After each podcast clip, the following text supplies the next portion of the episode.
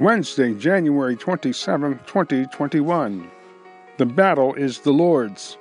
Ephesians chapter 6, verse 12 and 13.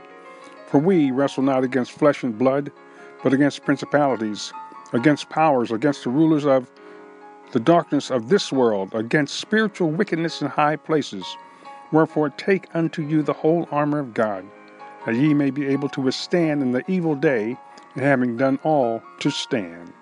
It takes Jesus, the Holy Spirit, and you and I yielding our lives to God to have victory over sin and Satan every day. You see, with God, all things are possible. All things are possible. So remember, the battleground is not in the flesh and the blood, but it is spiritual, and we have victory through Christ Jesus.